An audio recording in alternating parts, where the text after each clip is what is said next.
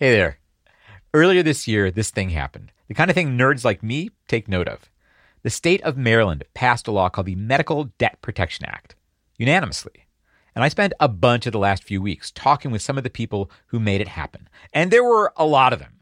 This story turns out to be about how you build a coalition to make change. Because it turns out that is still possible. At a time when our politics seem so broken and when so many of us have spent so much time fighting our own individual battles, feeling pretty isolated. I think that's a story a lot of us can use. This is An Arm and a Leg, a show about why healthcare costs so freaking much and what we can maybe do about it. I'm Dan Weissman. I'm a reporter, and I like a challenge, so my job on this show is to take one of the most enraging, terrifying, depressing parts of American life and bring you a show that's entertaining and empowering and useful. We've been chasing a deep story over the last few episodes. How does change actually happen? How can things be made to suck at least a little bit less? Specifically, we've been chasing the story of charity care or financial assistance from nonprofit hospitals, which is most hospitals. twenty years ago, in most places, those hospitals were under absolutely no legal obligation to give anybody a break, no matter how poor they were, no matter how impossible it would be for them to pay. And many hospitals didn't. In New York City, for instance, no nonprofit hospital had a policy spelling out how to qualify for a break. And it's not like it was just a New York problem. A group of big-name lawyers put up class action lawsuits around the country saying, hey, nonprofit hospitals get huge public subsidies, tax exemptions, but instead of acting like charities, they're acting like loan sharks, hounding their poorest patients to pay up, taking them to court, garnishing their wages. Isn't that illegal? Courts were like, uh... may not be nice, but no, not illegal. These days, nonprofit hospitals are legally obligated to have charity care policies nationwide. And we looked at how that obligation became part of the Affordable Care Act. And we've looked at the years and years of work people did all over the country, filing lawsuits, publishing exposés in the news, getting state laws passed that led up to that, which is cool. But what about now? Because, of course, if you've listened to this show or just seen a headline here or there, you know. Some hospitals still sue a lot of people, super a lot of people, including people who can't afford to pay. Which is why a nerd like me was very interested in Maryland's Medical Debt Protection Act. Here is something happening just this year, like right now. How does that happen? This story starts in the spring of twenty nineteen. After the Maryland legislature wrapped up its work for the year. Marceline White is the executive director of the Maryland Consumer Rights Coalition. She had spent that session trying to get a bill passed that would limit super harsh collection practices for any kind of debt. And it had failed. There's this false narrative that people just aren't paying their bills and they're living the high life, buying all those T Vs. And she says legislators who voted against her bill were telling her they mostly bought that narrative. They said things like, well, you know, we don't know why these people had debt. You know, if it was medical debt, maybe, you know, we'd be more sympathetic. She heard that as an invitation. Okay, we have you on record. Like, okay, you're going to be more sympathetic to medical debt. Let's do that. She called a member who had sponsored her other bill. We're both like, let's do it. And she's in the chamber. She can talk to them about, like, remember when you said? So, okay. Meanwhile, a union, National Nurses United, was organizing nurses at Johns Hopkins in Baltimore, and they had put out a report called Taking Neighbors to Court, Johns Hopkins Hospital Medical Debt Lawsuits. They were holding rallies. So these Hopkins lawsuits harm African-American communities disproportionately. Johns Hopkins is a bad neighbor. Johns Hopkins has been diagnosed with greed. Okay, so you may have a question here. Why is a union making a big deal out of this? Don't unions mostly focus on, you know, negotiating contracts for their members, pay, um, health benefits?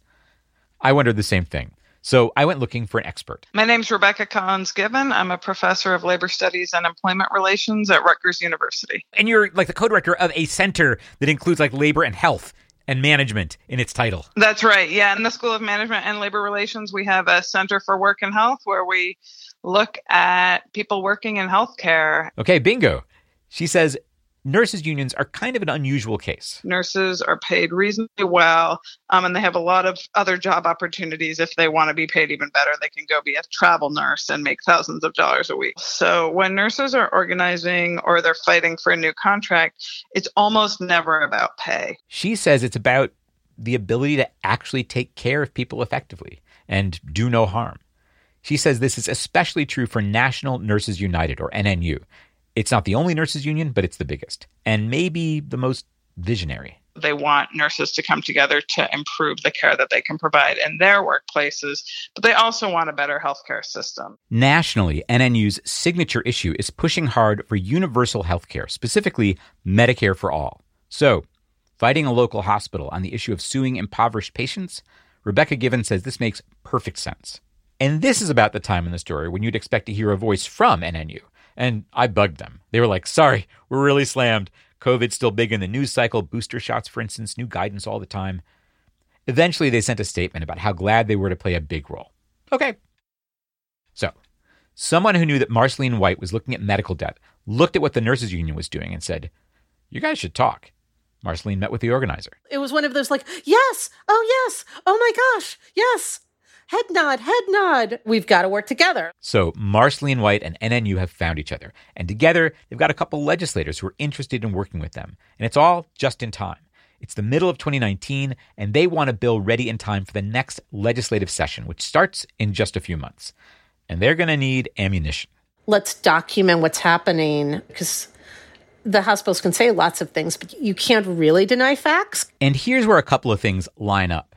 One, Maryland's court records are all online. Totally not true in every state. So the data's available.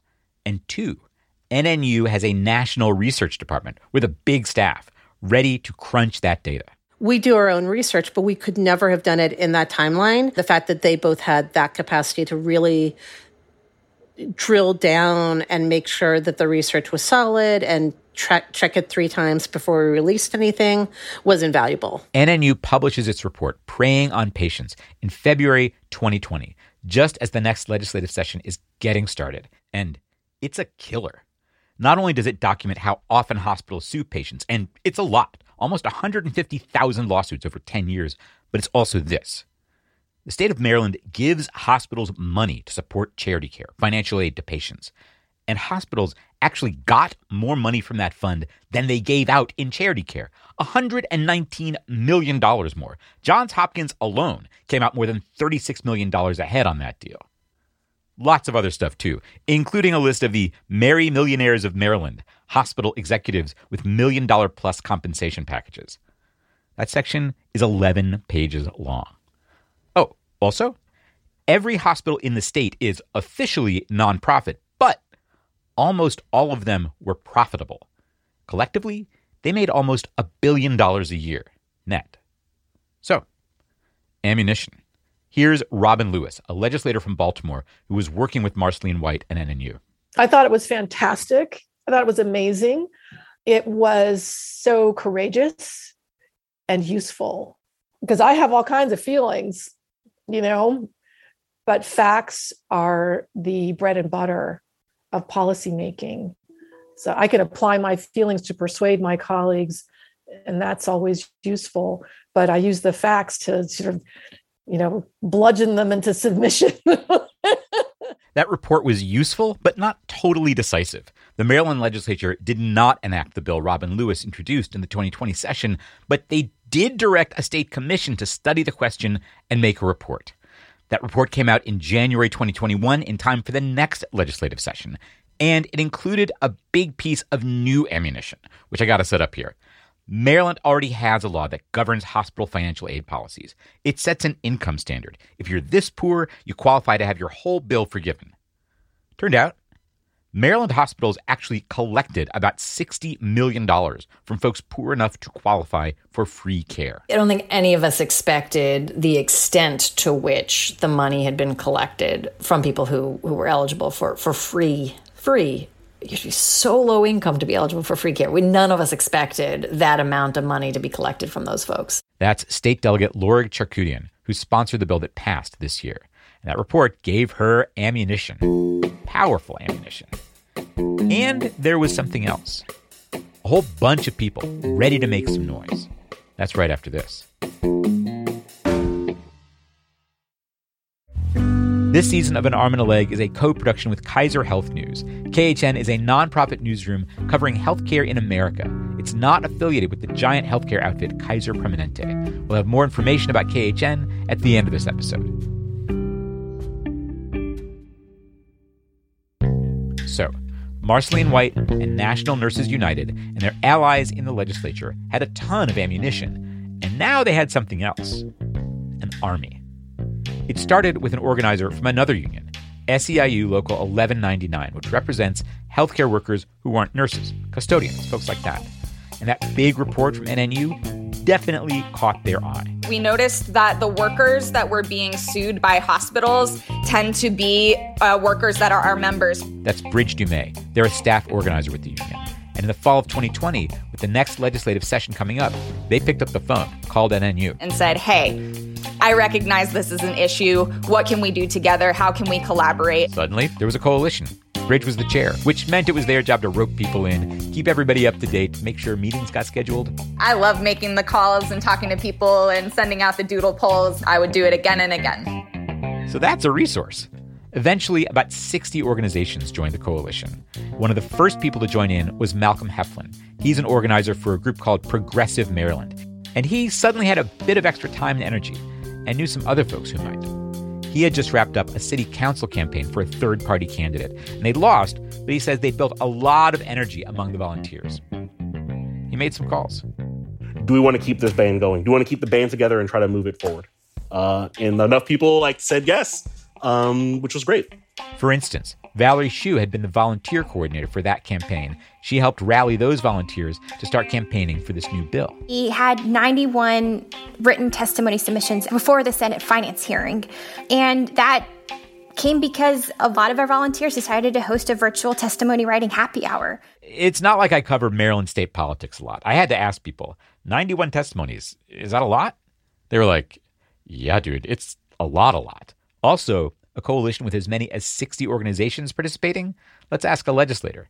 Karen Lewis-Young has been in the Maryland legislature for six years. Those are pretty huge numbers. I mean, sometimes it's hard to get two organizations to work together. Meanwhile, Malcolm Heflin says all those volunteers and those organizations were using social media to keep up the pressure. That was a really big, important part of controlling the narrative. The people on the inside of the halls of power in Annapolis, like, they knew us, and they knew we weren't going anywhere. And people stepped forward to tell their own stories, like Michelle Gregory. She's on the city council in Salisbury, Maryland, on what's called the Eastern Shore. And when they came to me and said, hey, you know, do you or anybody else you know, you know, ha- had they experienced this? I said, oh, boy, do I have a story for you. This issue is what made her an activist. About fifteen years ago, Michelle's husband developed a heart problem. He was just thirty-two. They did a heart catheterization to check out what was going on, and he had a stroke on the table. Holy shit. Yeah. He had to relearn how to read, write, even talk all over again. He couldn't go back to work for six months.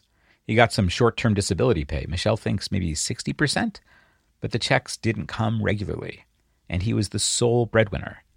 They had three young kids and no real cushion, the kind of help their family could offer, letting Michelle and her husband use their credit cards. And we went into about fifteen thousand dollars in credit card debt, just oh. trying to survive for about six months without him working. And there were medical bills. They had insurance, but there was a deductible, things the insurance didn't pay. It was a few thousand dollars in hospital bills, and they did not have the money. He still wasn't fully recovered, and we were getting knocks on the door telling us that they were going to take us to court. So when he went back to work with fifteen thousand dollars in credit card debt, his wages were garnished. The hospital got money deducted from his paycheck thanks to a court order. Michelle estimates the whole episode put them back five or six years in terms of being able to get ahead, buy a house, that kind of thing. She's thankful they were able to make it to more stable ground. And it's not that stable. When health issues pop up, paying their bills becomes touch and go all over again. It's something Michelle thinks we should talk about more. Here I am. I, I'm, I'm an elected official. You know, we're nobody's immune from this. And there's no way of making change without telling these stories. We're not going to make change just by hoping and wishing. We have to, we have to make it ourselves. And they did. After a lot of wrangling and some compromises, the Maryland Medical Debt Protection Act passed unanimously. Malcolm Heflin from Progressive Maryland says a full year of COVID provided an extra push. I can tell you for sure that the pandemic was the big difference that really helped, I think, for the elected officials to really to sh- sharpen their appreciation for how this was. Getting unanimous approval meant advocates didn't get everything they wanted, especially a ban on lawsuits under one thousand dollars. A lot of what they did get consists of prohibitions against things that sound unconscionable. For instance, a hospital can't sue you to collect on a bill now unless they've determined if you're eligible for financial assistance. Uh, okay. And if you are eligible for financial assistance, they can't sue to have your wages garnished. It's like reading the postscript in a Dickens novel almost. You're like, oh, yeah, hey, look, now we can't chain children to, to factory machines. Like, what? Wait, what? That was legal before? It was. Also this, if you're dead, they can't go after your estate, quote, if the deceased patient was known by the hospital to be eligible for free care.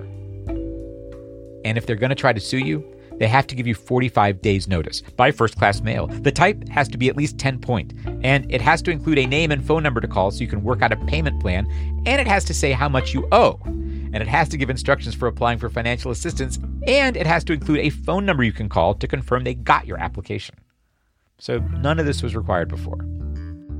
Even stronger, the notice has to reach you by certified mail. If they want to sue you, they have to show that you signed for that piece of mail. And some things that seemed like disappointments at first now seem like wins.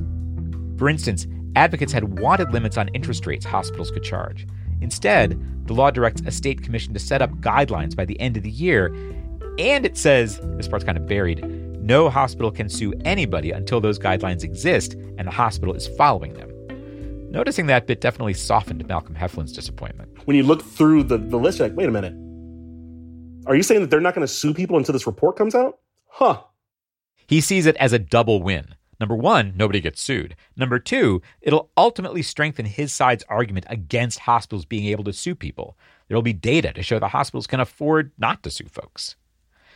This is a good time to mention, I reached out to Johns Hopkins and the Maryland Hospital Association. The Hospital Association emailed to say, sorry, can't make your deadline. Johns Hopkins sent a statement that just was, we're not out here trying to make people's lives suck. We do a lot of good stuff. Forgive a lot of people's medical bills. Do our best. I mean, I don't know where things go next in Maryland. The world's pretty unpredictable right now. But they've got some wins here. They've got this moratorium on lawsuits, and they've got some people who are pretty fired up to keep pushing. Also, states like California, Nevada, and New Mexico all passed laws to reform medical debt collections this year. So there's that. And there's this. You put something in law, even something with a lot of holes in it. You're creating an opportunity. We started looking at the history of charity care because of a story from early this year when Jared Walker went super viral on TikTok alerting people to the fact that charity care exists. It's a legal obligation. You can hold hospitals to it. Millions of people saw that TikTok video. Lots of them got in touch with Jared to let him know they'd tried his advice and it had worked. And lots of them got in touch to ask if they could help. That was January. By June, some of them had helped Jared build an online system where people could check if they qualified for charity care. And now he has started training people to go one-on-one to actually help other people apply for charity care. Our producer, Emily Pisacreta, went to the very first training on Zoom earlier this month. The next day we were talking, on Zoom, with Diane Weber, an editor we work with at Kaiser Health News. I asked Emily how it went, and she was like, I was tired going in. The thing started at nine p.m. her time, and this thing made me so happy. I was like, oh, wait, let me roll tape on this. What was it like? Yeah, so there were like twenty-five participants from all over the country. I wrote down like Virginia, Tennessee, Texas, Minnesota, everywhere. And Jared walked them through like what he does, like how he looks up financial aid policies, you know, what kind of things they might run into, like what kind of requirements that different hospitals have. And, you know, at every turn, he's just like, I'm determined to fight this if if the hospital says no, you know, and, you know, just kind of gassing them up to help people fight these things. It was pretty cool. And people had great questions, you know, what if someone's on Medicaid? What if they're underinsured? stuff like that. And a lot of the responses, well, you know, the policy might not say this, but you can try. Jared says he's seen all kinds of cases get forgiven. Wow. I love that you said you'd had a really long week and sitting in on this made you feel really, really good. Honestly, it did. It was absolutely the highlight of my week, just to know that there are people who, like, at the end of their workday, just like want to get together and figure out how to like get rid of people's medical bills. And there were a couple of people who've done this a few times who were sharing their experiences. One piece of advice they had that was really good was um, fax it, or best case scenario, like walk it in um, and then follow up if you don't hear back within a couple weeks. Fax. Fax. Yes. And they were all like, who has a fax machine? But like, we've done this story years ago. We did this story of like hospitals, the, you know, last bastion of faxes. It speaks volumes to like where they are, but you got to play their game because you're at their mercy. And that fax thing is just the beginning. Emily got the whole training on tape. I've asked her to give us some highlights. Hello, everyone. While we're waiting, you want to drop in the chat where you're from, if you've done any volunteering for one dollar and four cents yet. That's Elise Goldstein, a one dollar and four cents volunteer helping steer the ship. Sometimes a little black cat appears behind her. Oh, this is uh, Pepper in the background. I love that. The vision uh, behind this tonight, uh, which we'll be doing monthly, is level one patient advocate training. He says the requests for help from one dollar and four cents add up to nearly seventy-five million dollars. He wants to recruit an army to fight those bills with him. And things are looking good. If not for an army, at least a decent street gang. I'll share my screen and we'll do this live. People can give me hospital names and we'll all kind of look up these hospital uh, policies. Jared pulls up the financial assistance policy for a hospital in Kansas City and we all look at it together. Sometimes there's a nice little chart. You can see like, okay, uh, if you are two hundred percent or less of the federal poverty guideline, you get one hundred percent charity. Everything is pegged to household income. A recruit pipes up in the Zoom. Hey, I have a question. Yo. Um, first, thanks so much for doing this. Second, um, how do they define households? I live with housemates. And uh, my household, is everybody a household? We don't share money. Yep. Great question. We will cover that. That is maybe the second most popular question. The answer to that, by the way, is no. Your roommates probably don't count. Throughout the session, Jared shares lots of practical tips. He also says the process is not always fast or easy, even for him. I talked to a hospital today um, in Texas. I submitted that application in March, and I'm still fighting it. It's like a seventy-five thousand dollars bill. Um, and he's not going to have to pay it. I will get it, but it's been annoying. As things wrap up, Jared asks, did people feel like they were ready to actually jump in and help somebody out like a family member? I'm seeing thumbs up and nods. I love it. He encourages them to go for it, and Elise shares a sign-up form for people who want to commit time to working with strangers, too, as an official one dollar and four cents volunteer. It's seriously, you guys, I'm telling you, when you get a call to somebody and tell them that their medical bills are gone, it's the coolest freaking thing in the whole world. You'll do it once or twice, and you'll just get hooked. He sees opportunities everywhere. I was at a bar the other day, and the bartender said, like, I, I overheard them say, like, oh, I had to go to the E R the other day. Um, and I just gave my card and I was like, oh, like I can help with that. Emily has compiled a ton of tips from the training about applying for charity care, which you can find on our website. And Jared has promised to send a link to where you can sign up for his next training. All of this, the way Jared is mobilizing people, the way we've seen people over the course of these last four episodes coming together to push for changes in our laws over the course of twenty years, including folks mobilizing for a big win just this year, this gives me a lot of hope, a lot of energy. I think a big part of this show's job is to spread some of that energy around. I hope it's working for you. I'll keep feeding you information about how you can put that energy to work. Meanwhile, another part of this show's job is to help us have a super clear understanding of what we're up against. So the next few episodes are about health insurance, starting with we spend twelve million hours a week on the phone with our insurance companies. A Stanford professor measured it. But the big news is I've been talking with some people who have spent years wrangling with insurance and winning. They've got some big insights for us. That starts in two weeks. Till then, take care of yourself. Hey, by the way, I've learned some really interesting things about the fight for charity care. Interesting, useful, that just don't fit here. Some of that's going to show up in our newsletter, along with a link to Emily's write-up of Jared's top charity care tips. If you're not a subscriber, this is a great time to sign up. armandalegshow.com slash newsletter. This episode of An Arm and a Leg was produced by me, Dan Weissman, with help from Emily Pisacreta, and edited by Marion Wang. Daisy Rosario is our consulting managing producer. Adam Raimunda is our audio wizard. Our music is by Dave Weiner and Blue Dot Sessions. This season of An Arm and a Leg is a co-production with Kaiser Health News. That's a nonprofit news service about healthcare in America. It's an editorially independent program of the Kaiser Family Foundation. Kaiser Health News is not affiliated with Kaiser Permanente, the big healthcare outfit. They share an ancestor. This guy, Henry J. Kaiser, he had his hands in a lot of different stuff. He poured concrete, like for the Hoover Dam, built a chunk of the U S cargo fleet for World War Two, made cars. When he died more than fifty years ago, he left half his money to the foundation that later created Kaiser Health News. You can learn more about him and Kaiser Health News at armandalegshow.com slash Kaiser.